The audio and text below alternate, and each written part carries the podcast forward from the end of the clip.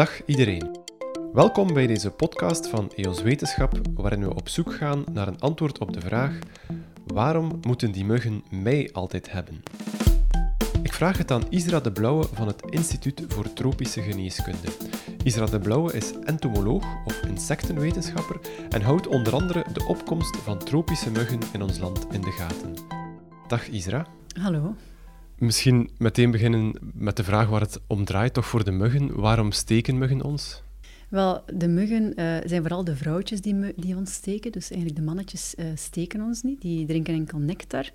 Maar de vrouwtjes uh, drinken ons bloed eigenlijk omdat ze de proteïnes en het ijzer uit dat ons bloed nodig hebben om eitjes te vormen. Dus om eigenlijk de nakomeling te maken, te reproduceren, ja. Dus het zijn enkel de vrouwtjes. Hoe, hoe vinden zij ons? Is dat door lichaamsgeur, door onze ademhaling? Eigenlijk gaan de vrouwtjes ons al, ze kunnen zelfs tot op meer dan 20, zelfs tot bijna 50 meter onze adem ruiken, dus CO2 vooral. Uh, die gaan dan dichterbij komen en op tot een tiental meter van ons gaan ze eigenlijk ons zien. Niet, niet zoals wij dat zien natuurlijk. En als ze nog dichter komen, um, heel dicht bij de lichaam, 20 centimeter, gaan ze ook onze warmte voelen. En ook een beetje de, de geur. Eigenlijk is de geur ook wel belangrijk, de zweetgeur. Dus de melkzuren, uh, ammoniak en zo, van, dat geproduceerd als je aan het zweten bent, daar gaan ze eigenlijk op afkomen. Eigenlijk die combinatie van die uh, dingen samen. Eigenlijk. Het is niet zo dat bepaalde mensen meer muggen aantrekken dan anderen, want waarschijnlijk zit er niet veel verschil in onze adem? Jawel, dat kan wel zijn. Um, ik heb ook al... Uh, je hebt soms mensen die meer... Als je aan het sporten bent bijvoorbeeld, ga je ook meer ademen, ga je meer CO2 hebben als je meer gezweet hebt van een inspanning. Kan dat zijn dat de muggen rapper naar u komen dan naar iemand die niet gesport heeft en die naast u staat. Of um, zweet is ook afhankelijk. Hè. De ene zweten meer, produceren meer melkzuur dan andere. Dus die gaan ook uh, meer gestoken worden door, door uh, dan andere mensen door de muggen. Dus er zijn effectief wel mensen die uh, aantrekkelijker zijn voor muggen. Helpt het dan om, om te douchen voor het slapen gaan? Ik denk dat dat een beetje genetisch is ook. En um, ja, dat zal wel ook wel helpen, een beetje, dat, de, de, het douchen. Uh, maar ik denk, als je in je bed ligt, begin je toch weer wat te zweten en te ademen. Je blijft ademen, dus ze komen toch op je af. En als je aantrekkelijk bent voor muggen, dan heb je pech, denk ik. Dus de ene zijn gewoon eenmaal aantrekkelijker. Ook zwangere vrouwen bijvoorbeeld, omdat die dan ook wat warmer, een eh, hogere temperatuur hebben en wat meer ook CO2 produceren, gaan vaker gestoken worden door muggen. Eh, welke invloed heeft licht? We doen vaak heel panisch over licht ja. in de slaapkamer, omdat het muggen aantrekt. Ja, dat heeft eigenlijk niks. Uh, dat heeft geen aantrekkingskracht voor muggen. Zo, dat trekt vaak wel andere vliegjes of uh, mugjes aan die dan niet steken. En dan denken mensen, ah, dat zijn muggen, maar dat zijn eigenlijk vaak andere insecten, andere vliegen. En dan het, het buitenhouden van muggen. Hoe ja. vermijden we dat er zo weinig mogelijk in de slaapkamer binnenkomen? Ten eerste in uw tuin al kijken dat er niet te veel broedplaatsen zijn. Dus um, zorgen dat er geen emmertjes met water staan of uw zwembad dat er al even staat. Ja, soms beginnen er ook al wat mugjes in te vormen. Regelmatig verversen, ook onder de bloempotten die schaaltjes regelmatig uitkappen. Ook gewoon voor vogels te voederen, die, die schaaltjes met water ook af en toe verversen. Of regentonnen, die worden ook uh, niet altijd afgesloten, dus dan kunnen je daar een net over spannen of ergens proberen toe te doen, zodat er eigenlijk alleen regenwater in kan en geen muggen in kunnen. Um, maar als dat dan niet lukt, ja, als je dan toch nog muggen in je tuin hebt, of van je buren die een vijver hebben of zo, ja. ja dan kun je niet veel aan doen. Dan uh, is het best eigenlijk, ik vind het handigst bij ons thuis ook, gewoon een muggengaas spannen aan je raam of je deur. Of zo een, een uh, ja, hoe noem dat, zo'n gor. En dat dan wel consequent natuurlijk uh, in, in je raam steken en, en, je, en je deur dicht doen. Maar, um, en daarnaast, ja, als je dan nog zegt, ja, ik heb liever dat mijn deur open staat, een muggen net rond je bed kun je eventueel doen. Um, of ja, als je buiten zit, ook in, in met een product insmeren. Uh, of een spray gebruiken met een muggenwerend uh, middel. Er bestaan allerlei trucjes uh, die je op het internet vindt, zoals ja. citronella-kaarsen of ja, ja. andere zaken die heel sterk geuren. Heeft dat een impact op het aantal muggen? Ja, van die muggenkaarsen, zoals citronella, al die oliën en zo, de gewone oliën en zo, die zullen soms even uw muggen weghouden, maar dat duurt niet lang, dat helpt niet zoveel eigenlijk. Dat zal een klein beetje hebben, maar niet zoveel. Um, wat ik dan wel zou zeggen, dat als je met date natuurlijk uh, spray hebt, of er is iets met date, of met andere, je hebt nog andere actief bestanddelen, um, picaridine of icaridine, en dan nog citriodiol, dat is ook wel een soort afgeleide van de citroen um, eucalyptus, maar dat is meer gedistilleerde olie, dat is echt wel heel geconcentreerd. Dat is ook iets heel goed.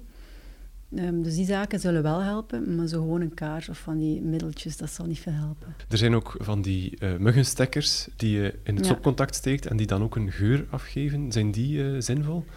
Ja, in die stekkers zitten ook insecticides vaak. Je hebt er nu ook met van die natuurlijke producten zoals die citronella en zo. Maar, maar eigenlijk die bepaalde insecticiden die erin zitten, op zich zijn die ook wel niet zo goed voor de mensen. Ze zijn wel toxisch, maar die zijn wel in bepaalde hoeveelheden normaal erin dat dat geen kwaad kan.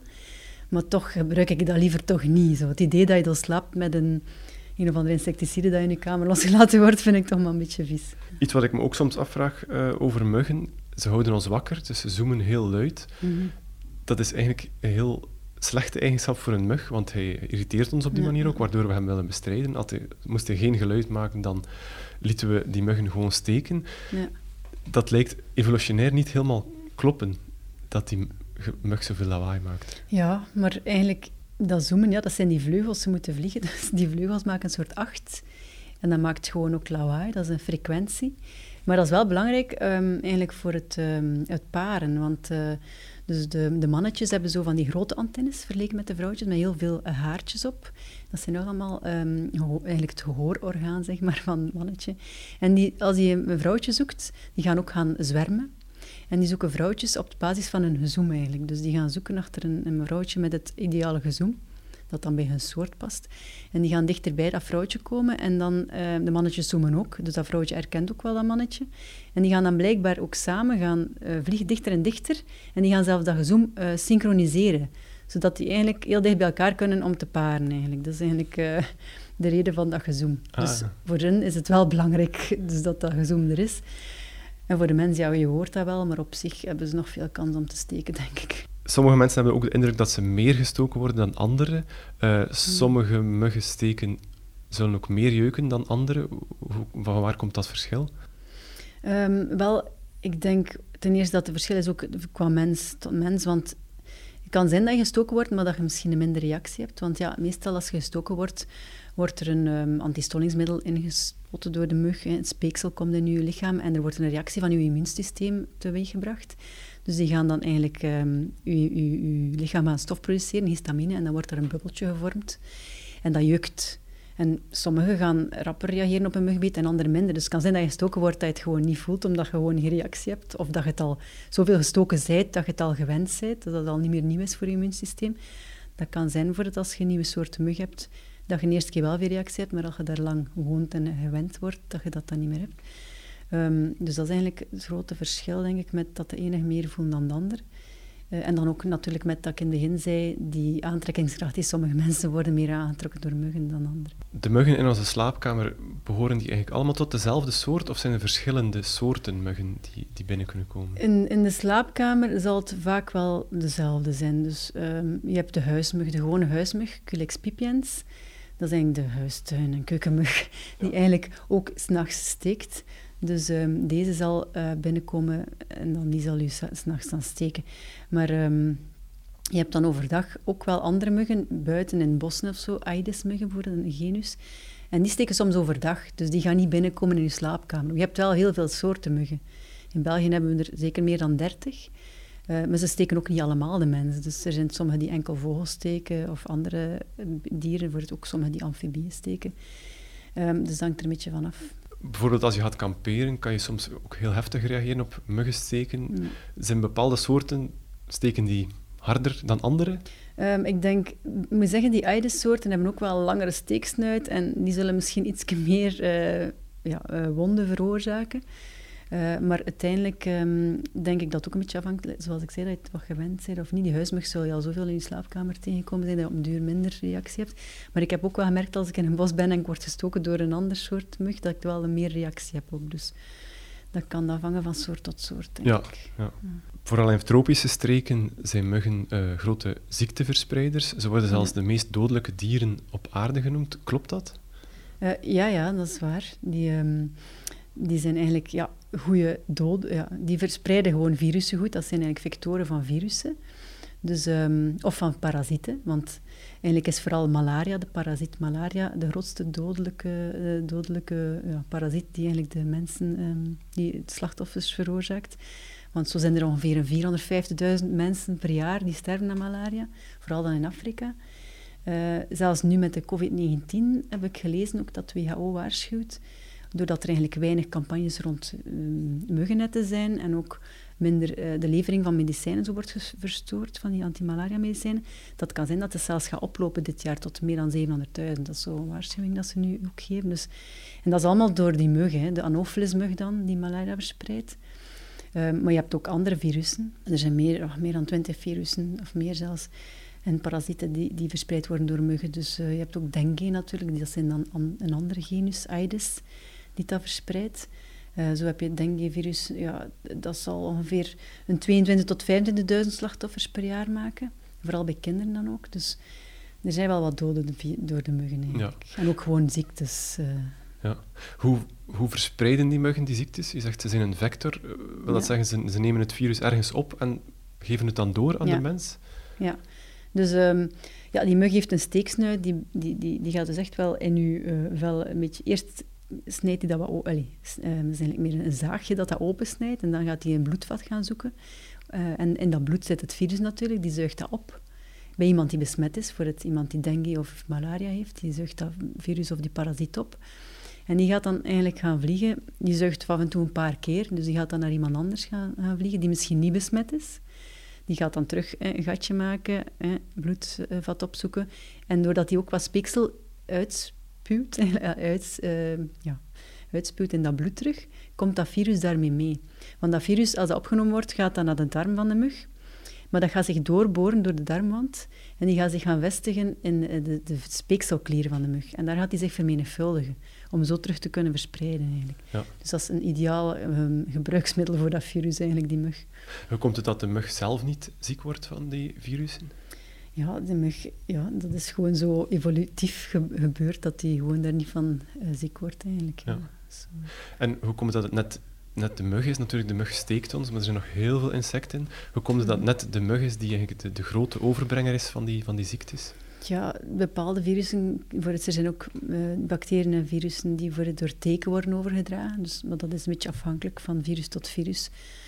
Waarom dat, dat juist is, dat weet ik niet, maar dat zal zo wat gegroeid zijn, evolutief ook. We hadden het daarnet ook over de verschillende soorten muggen die hier bij ons zitten, ook uh, in de bossen en zo. Zitten daar muggen tussen die ziektes verspreiden? Worden hier ook ziektes verspreid door muggen? Momenteel nog niet. Dus um, er zijn heel veel soorten. Er zijn ook wel soorten muggen voor het zelfs de huismug gewoon, die wel zou kunnen virussen verspreiden. En er zijn andere muggen die dat zou kunnen. Dus in het lab hebben ze vaak getest of dat die competent zijn of niet voor bepaalde virussen. Ook in andere landen, waar dat de Culex pipiens, de huismug, voorkomt, verspreidt die al bijvoorbeeld het Westnijlvirus. Dat is ook een virus die nu, vooral in eh, denk 2019 was er uh, een groot paar uitbraken ook in, in, Zuid-Europa, zelfs tot in Duitsland een paar mensen ziek geworden. Normaal is dat iets tussen trekvogels uh, verspreid wordt, maar af en toe gaat dat naar een andere gastheer, zoals de mens of een, een paard of andere zoogdieren. En uh, er zijn zo uitbraken geweest en dat is eigenlijk met de huismug. Dus uiteindelijk zou het nog kunnen dat dat hier ook nog terecht komt. Ja. En daarvoor moet er iemand die ziek is naar hier komen om hier gestoken te worden? Dat kan met vogels ook naar hier ah, komen. Dus, dus ja, momenteel is het nog niet zo duidelijk waarom dat hier nog niet terecht is gekomen. Maar ja. Dat zal kunnen. Ook het Soutou-virus bijvoorbeeld, dat is ook een virus dat via, van eigenlijk vogels, via vogels verspreid wordt. Hè. Er zijn virussen die kunnen verspreid worden en overdragen worden, maar momenteel in België hebben we nog geen last ervan, zeg maar. Dat, ja. Maar dat kan komen natuurlijk. Ja. Het, het virus dat nu alle media uh, domineert, en ook een heel, heel groot stuk van de wetenschap, is het coronavirus. Ja. Kunnen muggen het coronavirus overdragen? Nee, die kunnen dat niet overdragen. Dat is een ademhalingsvirus, echt zo, en zoals de griep. En uh, als de mug dat opzuigt, die kan dat opzuigen, maar in de maag gaat dat gewoon dood. Dat kan niet diewendarm doorboren, dat is daar niet voor gem allee, gemaakt, zeg maar, om dat zo te doen. Dus dat, heeft, uh, geen, allee, dat is geen gevaar voor. Ja, ja. Je houdt uh, de opkomst van tropische muggen in de gaten, in welke mate ze richting, onze richting uitkomen. Huismuggen kunnen, die hier al wonen, kunnen ziektes overbrengen. Die tropische muggen, kunnen die dat dan veel beter? Is daarom een risico of moeten ze daarom in de gaten gehouden worden? Um, wel, dat zijn andere virussen dat die overbrengen, hè. die tropische muggen, die eigenlijk... Uh, bijvoorbeeld ja, die tijgermug, vooral, het gaat vooral om de tijgermug dan. Hè. En je hebt ook nog de gele koortsmug, uh, Aedes aegypti, maar die kan hier nog momenteel niet overleven. Die is echt wel heel tropisch uh, aangepast aan de tropen. Die kan hier wel binnenkomen, want in Nederland komt die af en toe binnen via Schiphol bijvoorbeeld. maar die is nog niet echt aangepast aan ons klimaat. Maar de tijgermug, Aedes albopictus, die komt dichter en dichter. Hè. Als je de kaart ziet van uh, Europese Centrum voor de, de, Ziektepreventie en Controle, dan zie je dat um, nu al tot in, ergens in Duitsland is het alweer gestegen, heb ik gezien recent. Uh, Strasbourg-Alsace-regio zit die. Ook rond Parijs zit hij al gevestigd. En dus nu komt hij ook af en toe in België binnen, hebben we nu gezien in ons project. Dus, maar eens dat hij gevestigd zal zijn en als er een grote populatie zal zijn, zou het eventueel kunnen dat er dan ook een virus overgebracht wordt, als dat virus ook nog een keer in België terechtkomt. Ja, want die tijgermuggen die we nu in Europa zien opduiken, die zijn, die zijn niet besmet, die, die verspreiden geen ziektes. Ja, de mug op zich niet, maar als er mensen zijn die voor het, van een reis komen die besmet zijn, dus geïmporteerde gevallen van dengue of chikungunya of Zika, die, als die gestoken worden door zo'n mug in Europa, dan kunnen die dat wel overbrengen. Hè. Dat gebeurt af en toe ook al. Want um, in 2007 en 2017 was er in Italië voor het een uitbraak van chikungunya, omdat die mug daar ook al gevestigd is en omdat dat virus via reizigers is binnengebracht. En als die mens die, die eigenlijk van reis komt en die ziek is, gestoken wordt en die mug gaat dan naar iemand anders in, uh, in de buurt die nog niet op reis is geweest, dan wordt hij ook ziek. En like in Frankrijk ook heb je nu ieder jaar gevallen van, dus autochtoon noemen ze dat, autochtone dengue en chikungunya. En nu ook onlangs zelfs van Zika had, uh, de eerste keer, ja. vorig jaar. Hoe uh, komen die muggen tot bij ons? Is dat een, een natuurlijke trek of, of worden die, komen die mee ja. met, met vliegtuigpassagiers? Of? Ja, dat is eigenlijk vooral eh, door de globalisatie en transport die zo wereldwijd overal, komt overal iedereen komt overal, zeg maar. Die mug dus ook. Um, die mug is eigenlijk wel goed geadapteerd, zeg maar, want die, heeft, die legt eitjes af boven de rand van het water eigenlijk, en die kunnen heel goed tegen de droogte. Dus die kunnen zelfs tot maanden eigenlijk overleven. En als die voor het in een land uh, gekend is, eigenlijk de transport via banden en die lucky bamboe plantjes. Dat is eigenlijk waar dat mee begonnen is ook, uh, vanuit Azië. Dat er dus eigenlijk in banden die buiten staan, tweedehandsbandenhandel is een grote handel, vooral in die uh, grotere banden van graafmachines en zo, dat is veel geld rondgemoeid.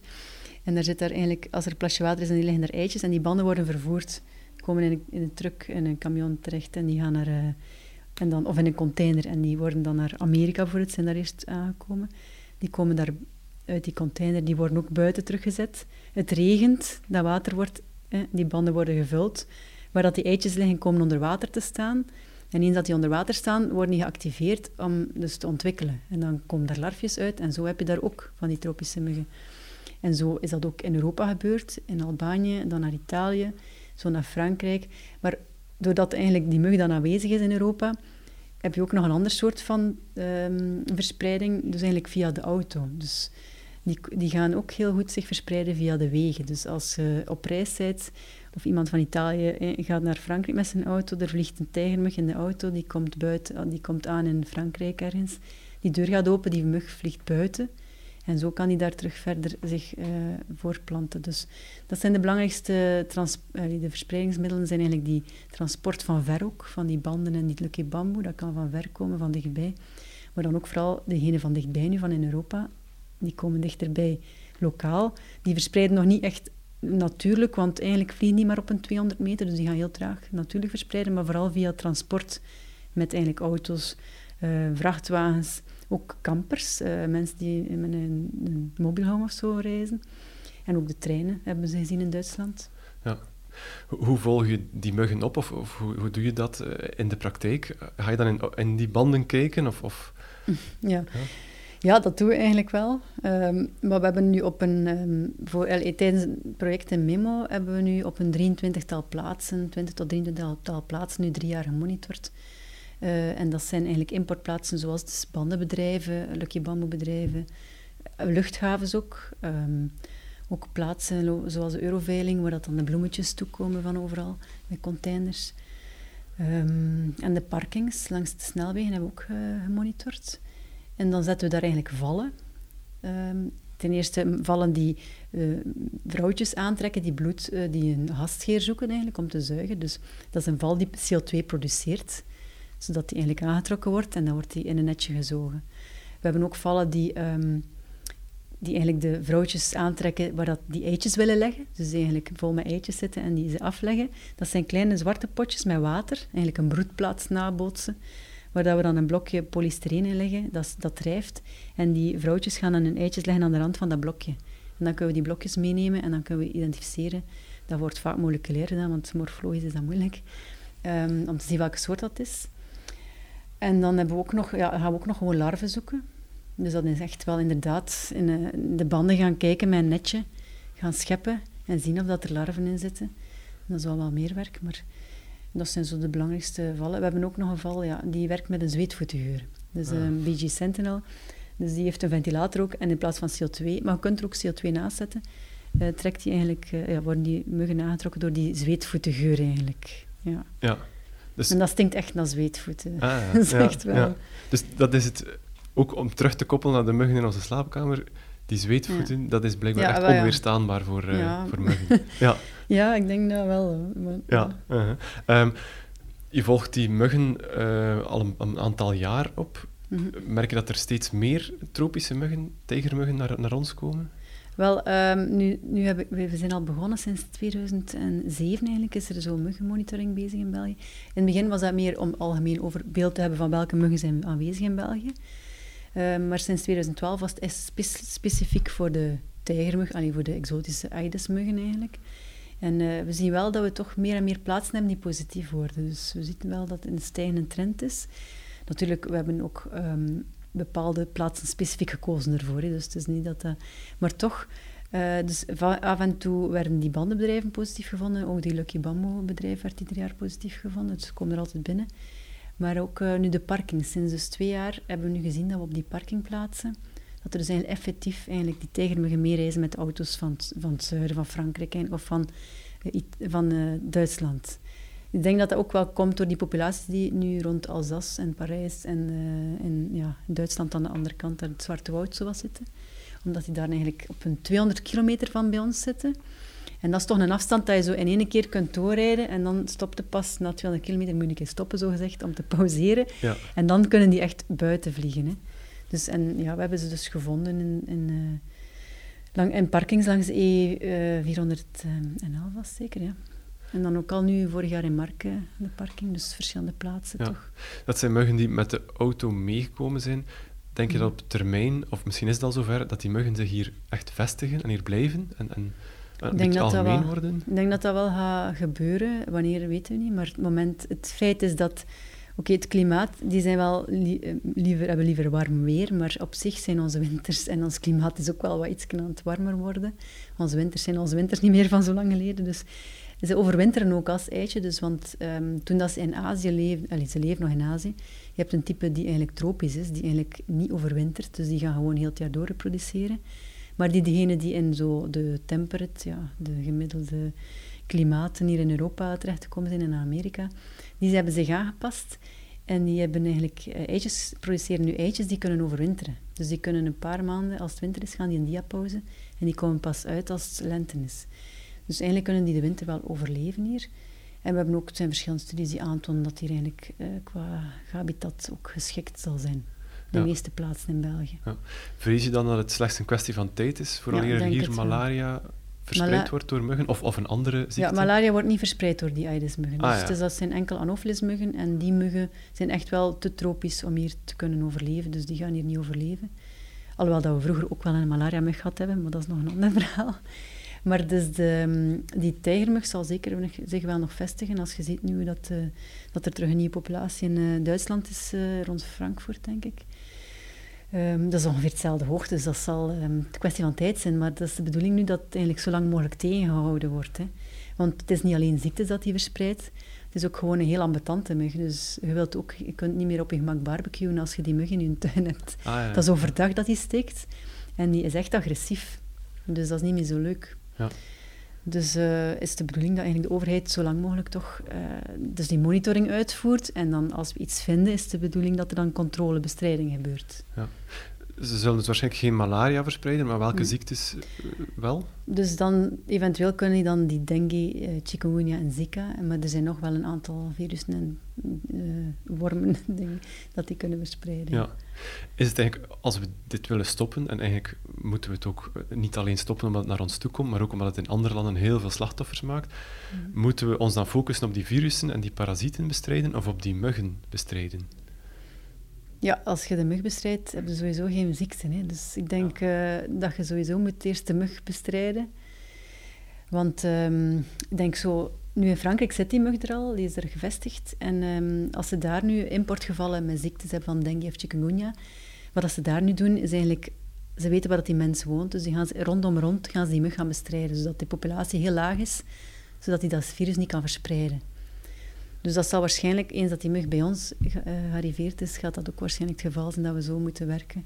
Om eigenlijk die muggenpopulatie zo laag mogelijk te houden, zodat er geen virussen kunnen verspreid worden. Ja. Is het... ja, ja, momenteel is er nog totaal geen risico. Hè. Bedoel, ja, is, nog niet, ja. is het een, een optie om die, zeker de gevaarlijkste muggen, volledig uit te roeien? Um, ja, wel, ik denk dat dat ooit nog wel gebeurd is in het verleden. Maar um, denk, als je niet alle muggen uitroeit, want ja, je kunt niet alle muggen uitroeien, dan denk ik dat dat niet mogelijk is. Eén soort op een bepaalde plaats, locatie, zou je nog kunnen proberen te elimineren. Maar um, je merkt toch dat dat moeilijk is, uh, want die kunnen wel overal een broedplaats vinden of zo.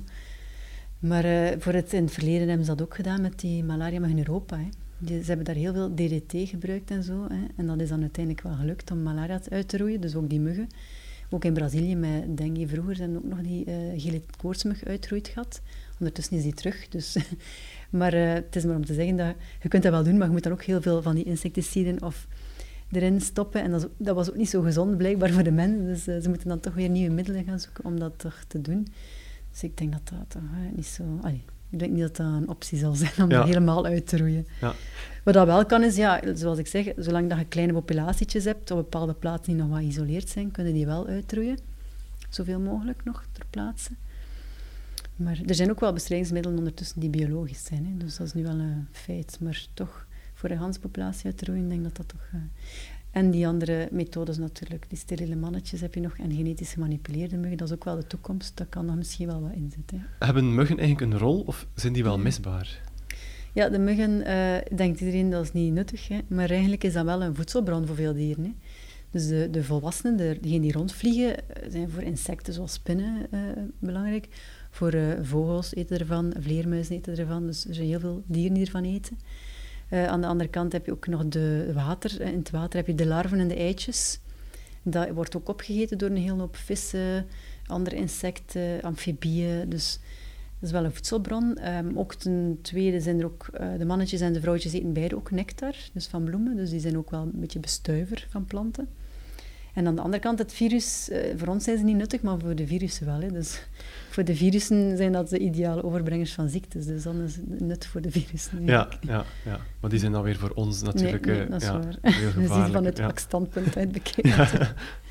um, nog een, een slotvraag. Um, in deze hele COVID-crisis was er veel kritiek op het gebrek aan investeren in, in virusonderzoek. Mm. Uh, dat zal nu misschien veranderen, maar ik vermoed dat ook bijvoorbeeld het, onderzoek naar die tropische ziekten die door muggen worden mm. overgedragen, dat het daar ook wat met weinig middelen werken is, of, of, of is dat anders?